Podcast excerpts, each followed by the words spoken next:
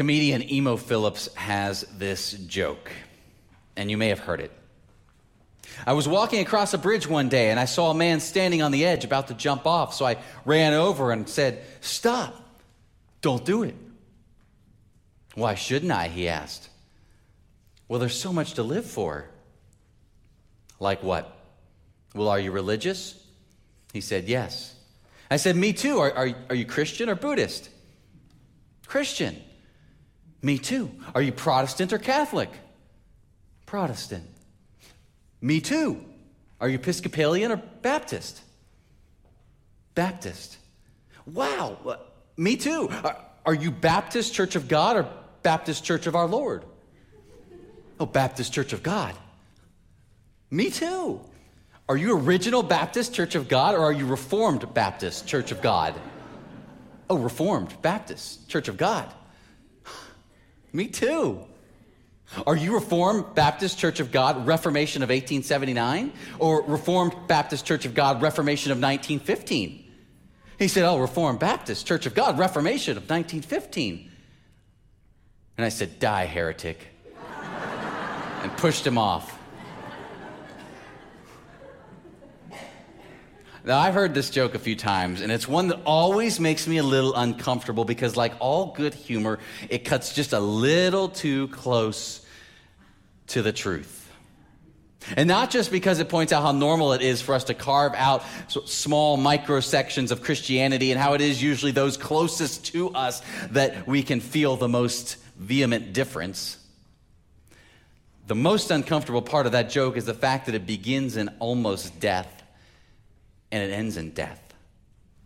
And I think Phillips probably does that on purpose because it has us confront just how serious our divisions have been or can be, how much our divisions can feel like a death.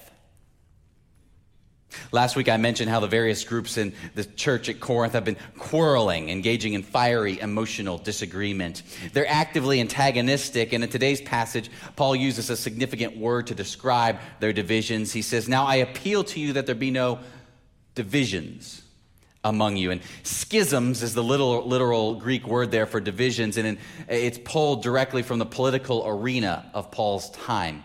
If Paul were to use our language today, the exhortation would probably, probably be I appeal to you that there be no partisan politics, no party politics among you. In the church at Corinth, the current political parties are mentioned by name in our passage. I belong to Team Paul. This is a group that, share, that, that, declares their allegiance foremost to Paul, the founder of the church. We trust the teaching of the one who knows us best, who has the relationship, who's been there since the start. I belong to Team Apollos. Apollos is a man we know from other scriptures that is one of the most eloquent, intelligent teachers of the time. We trust the most educated one, the one with the pedigree, the supreme intellect. I belong to Cephas, Peter and we know from other scriptures that Peter's usually the one on the more conservative, law keeping side of the debates. We trust the one who honors tradition. And then there's a group, they seem to have the, the right idea, but they seem to be using it in a kind of holier than thou posture. Yes, well, we belong to Christ, as opposed to whatever y'all are doing. And Paul calls them to stop interacting with one another like political parties, carving out their territory, us here, you there, the backbiting, the power grabs, the unquestioning allegiance to your leader, your people who are right, and, and all the while knowing that the other side is not just wrong, but all of them evil.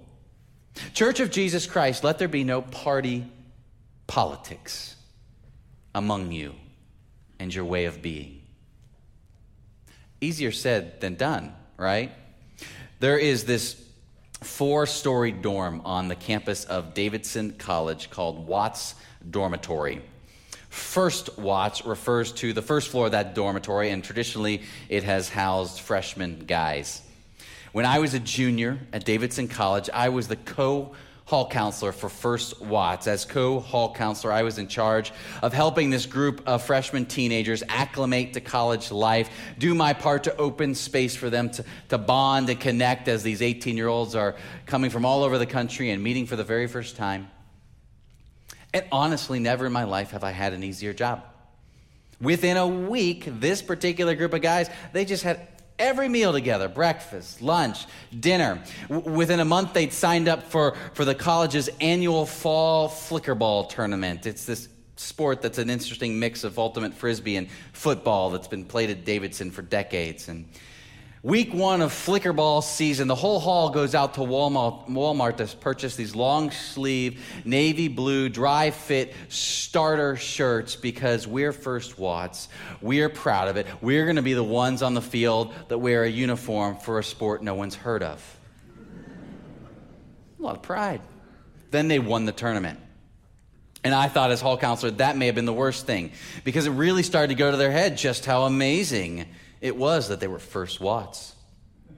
I remember the way started to, the hall even started to talk about how not only how great they are, but like how other halls are ridiculous or just not as good. We, they'd eat together, as I mentioned, and there was this sort of pride about being together to, to such a degree that on a couple occasions when someone else from another hall or place came by, it was made known to them. This is a First Watts table. You can write it off as sort of freshman immaturity, but, but it was real. And isn't there something to that subtle shift that is so true about groups? Haven't we often seen somewhere it go like this from what an amazing team, what an amazing family, what an amazing squad, what an amazing summer cabin, what an amazing church, what an amazing nation. What an amazing freshman hall. What an amazing group, too. And we're better than them. Or, or even, what an amazing group, and, and they're wrong. They're bad. They're evil. Die, heretic. What is it about groups, even benign groups, even in good groups with good and solid aims and goals? What is it about groups that, on one hand, are absolutely necessary and good? We need to belong somewhere but can also so easily veer into this direction of clinging more and more tightly to our way and our people, and then this heightened us them thing starts to emerge. I think a lot could be said about that, but for today, I'm mindful of the voice of, of minister and theologian and professor Howard Thurman, who made this prophetic observation in his 1949 work, Jesus and the Disinherited hatred. Hatred of another person or a group. Hatred often begins. Doesn't form overnight, doesn't necessarily form quickly, but hatred often begins in a situation where there is contact without fellowship. Contact that is devoid of any of the primary overtures of warmth and fellow feeling and genuineness. Thurman's concern is that individuals or groups may pass one another at the grocery store or church or on social media or the coffee shop or the debate platform, they have contact. But they have no fellowship, no sense of personal connection that goes deep enough to engender overtones of warmth and fellow feeling and genuineness, even amid significant disagreement. And where there is contact without fellowship, there is, in fact, some measure of distance. Thurman goes on to say that in the open soil of distance between two people or two groups, the weeds of bias and prejudice can very easily start to take root. The weeds, too, of strife and jealousy, anger and gossip, all the forms of hatred, they thrive in that soil that is made available when two people or two groups they have contact but no fellowship. It can happen in marriages when two people start becoming like ships in the night for too long. It can happen when congregations they, they worship within a mile of one another or even a pew from one another, but they never break bread together. It can happen when people know generally about other groups, those people on that side of town, those people in that country, that generation, that color, that school, but have no genuine relational connection. And goodness, I, I am all for the, the, the benefits of, of, of, social media. I participate. But I also feel an apt definition for social media is contact without fellowship. Hatred often begins in a situation in which there is contact without fellowship. Contact that is devoid of any of the primary overtures of warmth and fellow feeling and genuineness. Among one of the many problems in Corinth is the fact that these hardening factions and identities, Apollos people, Paul people, Cephas people, uh, they're starting to distance themselves from one another. They're not sharing meals or even the Lord's Supper as regularly together. I think this is why Paul begins his first explicit appeal to the schism church of Corinth this way Now I appeal to you, brothers and sisters in the name of Jesus Christ. And then the next sentence For it's been reported to me by Chloe's people that there are quarrels among you, my brothers and sisters. My brothers and sisters. A phrase that implies to the church before you're any other identity, any other subgroup, any other party affiliation, any other theological uh, tradition or allegiance, Oh, you are siblings, you are family with Jesus Christ as the head. And yes, families can and do disagree. Families can get ugly, but family's family, right? Family finds a way. Importantly, family pursues fellowship with one another.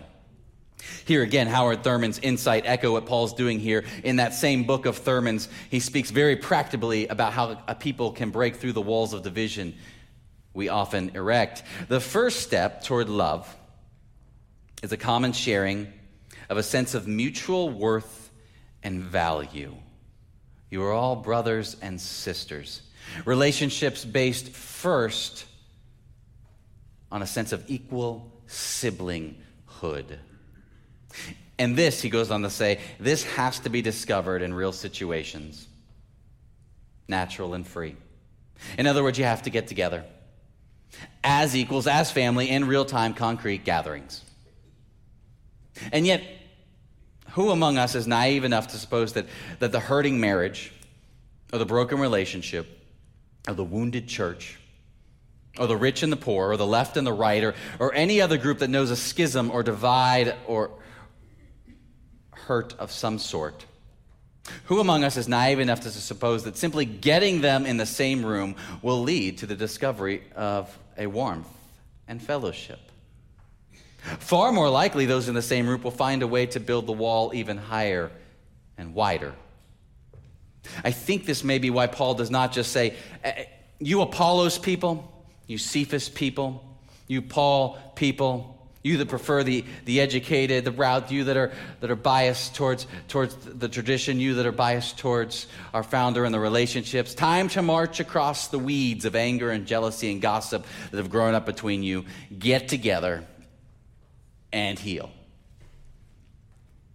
Instead, Paul's immediate focus before anyone arrives to the common table, the common conversation, is first and foremost having everyone fix their heart afresh upon the cross. For Paul, it is truly the cross of Jesus Christ that alone has the power to heal us. He says it quite clearly in verse 18. The question is how is the power of the cross known to us? I mean, how are we to receive the power of the cross and then bring that kind of power to bear on our table fellowship with the other side, the hurting relationship? How does that work? That seems kind of like an urgent work and an urgent question. I think Paul's explanation of the cross in Philippians chapter 2 is actually where we need to go to appreciate more in depth what it means to receive the power of the cross and the way we relate to one another. This morning, I'm just going to read a portion of Philippians 2 from the message translation. Think of yourselves the way Christ Jesus thought of himself. He had equal status with God. I mean, talk about being on the the right side, the right team. He had equal status with God, but he didn't think so much of himself that he had to cling to the advantages of that status no matter what. Rather, he emptied himself. He set aside the privileges of deity, of being right, of being higher, of being better, of being stronger, and he took on the status of a servant and became human. He humbled himself to the point of death, even death on a cross. Therefore, God exalted him. Jesus had every right to stay on his side, every right to claim to be on the better team, the divine right team. He had every right to denounce all of the sinners on the other side. And Jesus clings to none of that prerogative. He empties himself unto complete vulnerability, save for the open embrace. Because central for Jesus was reconciling all peoples unto himself and to one another as family. At the end of the day, God would rather forgive and have the relationship than be right. And so Paul ends our passage today by reminding the entire church at Corinth that the message of the cross is the power of God. Because Paul knows that if the church fixes its heart upon the message of dropping every privilege, every right, every allegiance that might try to go above theirs to Jesus, if they drop all those for the sake of love, then finally, fully, the church is ready to risk walking across that field of weeds. Then finally, in the power known only in that complete vulnerability, the church may discover the gift of surprising family fellowship. And so taste the very heart of the gospel, which is, in fact, in real time, concrete reconciliation with God and our siblings across every imaginable divide. What if we allowed our hearts this morning to look afresh upon the cross of Jesus Christ? What if our arms opened wide and by the power of the Holy Spirit, even our hands opened and we held loosely every other allegiance or identity that gives us any sense of being a little more right, a little bit better, a little more honorable? What if we loosened our grip on being people of Apollos or Cephas or Paul, conservative or liberal, Republican or Democrat? What if we loosened our grip on the names of the schools we've attended and the degrees to which we have attained? What if we loosened our grip on our preferred generation Z, millennial, X, baby boomer, silent, greatest? Denominational affiliation, Presbyterian, Methodist, Catholic, native or immigrant? member of this group for such and such many years, veteran of this group with these distinguished things. What if, by the power of the Holy Spirit, every single right, every single prerogative, every single advantage, every other allegiance, we loosened our grip on all of them and we began to sense the profound power of complete vulnerability only as a child in God's family? Now, that might feel like a death, which it is, unto life. Those who lose their life will find it. And standing clothed only in the love of Jesus Christ, I wonder which field of weeds God might then call some of us to walk across in the coming days. I wonder what long lost sisters or long overlooked brothers we may gain in these coming days, having dropped our defenses our prerogatives, even some of our sacred identities. Truly and genuinely, I wonder what is the depth and breadth of the power of the cross, which clings to nothing save for sinners.